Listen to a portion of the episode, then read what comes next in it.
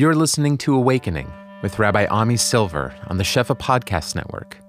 Join Rabbi Ami as he shares from the well springs of Jewish spiritual teaching and practice and guides us on a path of healing, transformation, and awakening to experiencing the divine.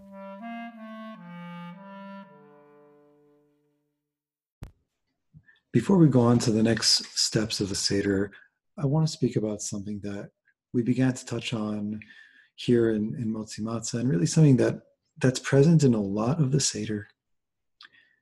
And that is making space for our pain, for our suffering, for brokenness, for weakness. We just discussed how when we eat the matzah, when we fulfill this mitzvah of matzah, we have to have both a whole matzah and a broken matzah. That the matzah isn't complete if there's not also a broken one there. To do this mitzvah in the complete way is to have one whole and one broken. That there's something more whole that is present when we make space for our oni, for our impoverishment, our poverty, our lack, for that which is not complete right now, for that which is broken. And we can see similar things that come up in the karpas and the saltwater and in the maror that we're going to get to and the charoset. And even in the four cups of wine, the rabbis discuss different reasons. The famous one is the four languages of redemption. But there's other opinions that it's about the four exiles. That at each stage in the Seder, we are inviting both the energy of redemption and the presence of lack and the reality of incomplete redemption or of exile.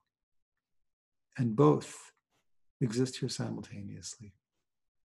Even think about what we do when we're eating these matzahs. We lean, right? Throughout the Seder, most of the Seder, we lean to the left.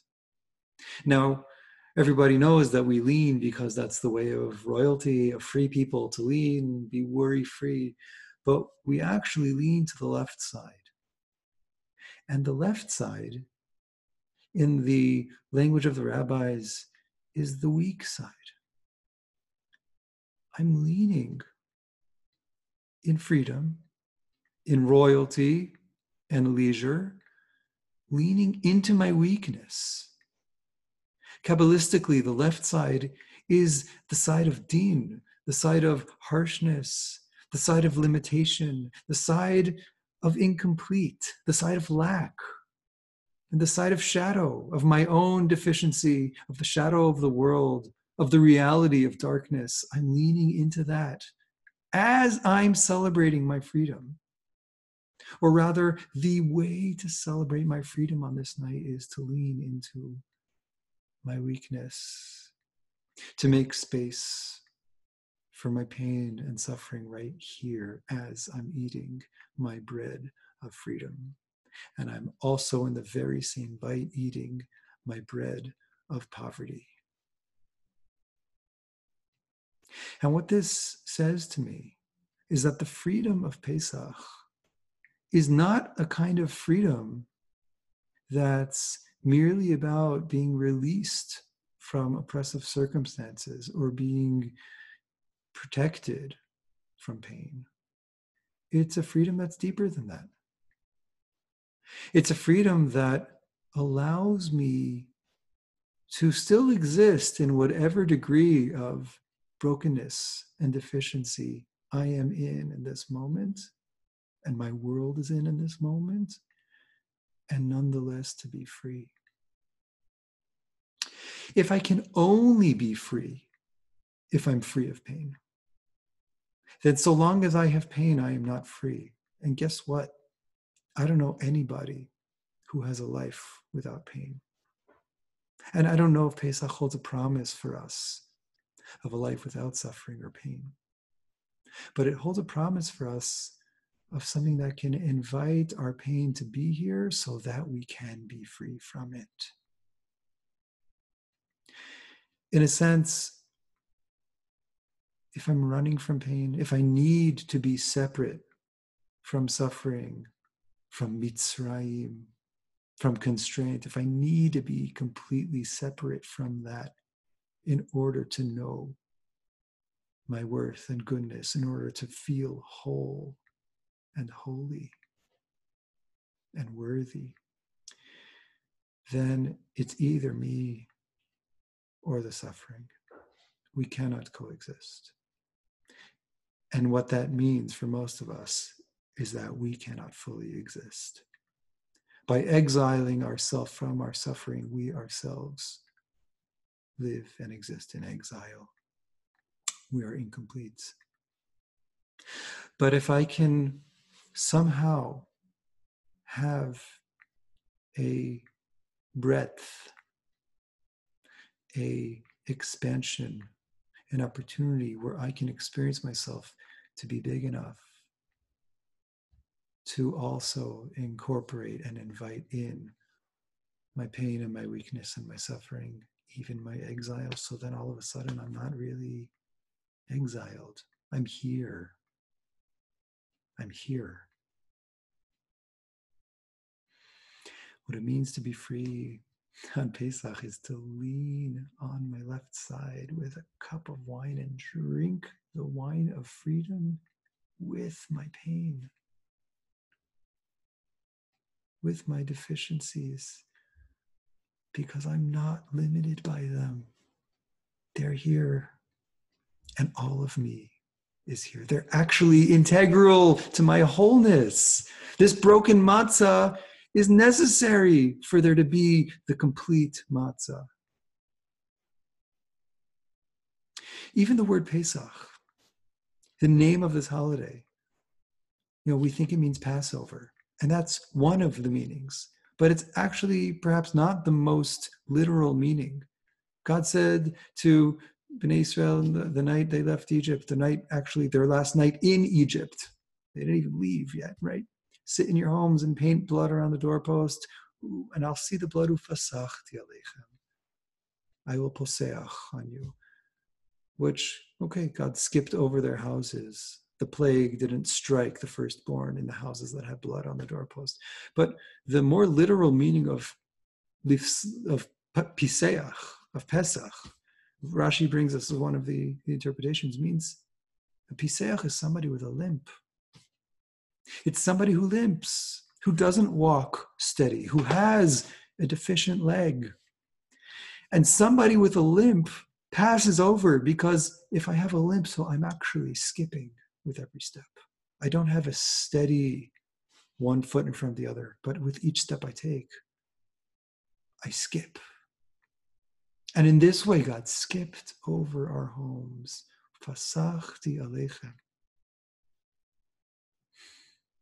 It's a skipping, it's a salvation, it's a redemption that involves, that embodies, that contains what is not whole that is actually founded upon inviting in and making space for all of that weakness and not being held by it, held back by it. Being able to leave nonetheless, being able to be free nonetheless. So, this is in a sense a kavana that accompanies us and is expressed in every particular way through the Seder, but, but here at Motzi Matzah in particular when we're eating this matzah and leaning on our left side. We're making space for all of our loss, all of our weakness, all of our pain, all of our suffering that doesn't need to be exiled. We can make space for it here and, and, and be eating the matzah and, and knowing in the depth of our being, with all of this, I am free. I am a Ben Chorin. Ben Chorin, a person of liberation. A Ben Chorin, somebody who has Chorim, who has holes in me. I have holes in me like the matzah. That's what makes me a Ben Chorin. I'm whole with my holes. And I get to just sit there with all of them on display here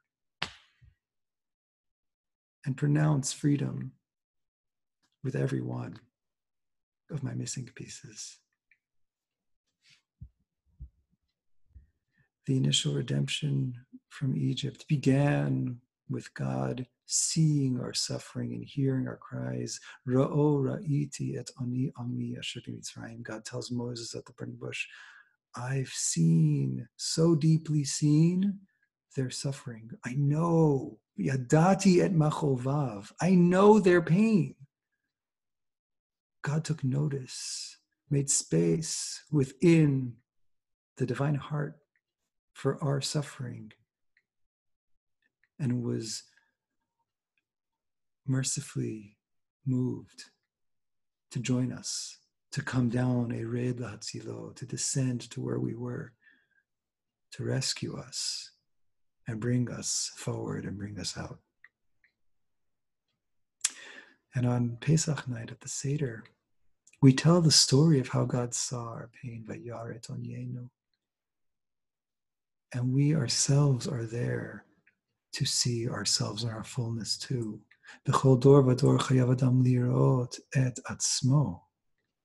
Just as God saw us in the fullness of our situation, the descendants of Abraham, Isaac, Jacob, and the and the fathers and the mothers and, and all of our, our ancestry, and to say, these are the people who are sitting and living in such decrepit circumstances. They are this and they are this, and I care for them we on Seder night are there to see ourselves, to see ourselves the way God saw us in our wholeness, in the totality of us, the parts that are strong, the parts that are weak, the parts that are ready to be redeemed, the parts that are really not, the parts that are suffering, the tears that we're carrying, the bitterness that we're tasting, and the scent of redemption that we're also carrying, and the hopefulness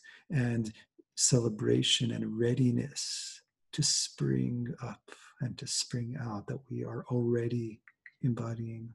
All of this is there at the Seder, and we're making space on Seder night to see all of it. Peace that's the Rebbe. May His merit protect us and be with us always. He reads these words,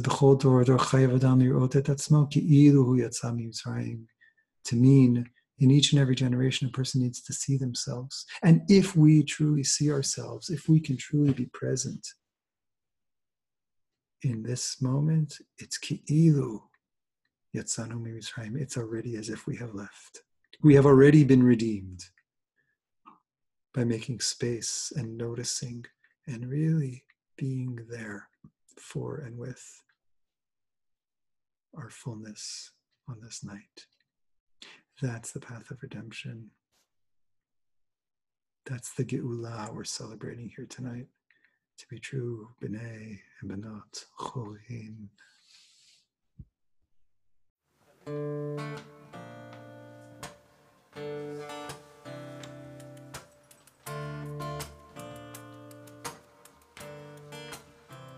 This podcast is supported in part from a grant from the Hadar Institute. The music is by Rav Daniel Cohn. The audio engineer is David Kwan. For more from the Shefa Podcast Network, visit our Facebook page and please subscribe and leave a review on Apple Podcasts.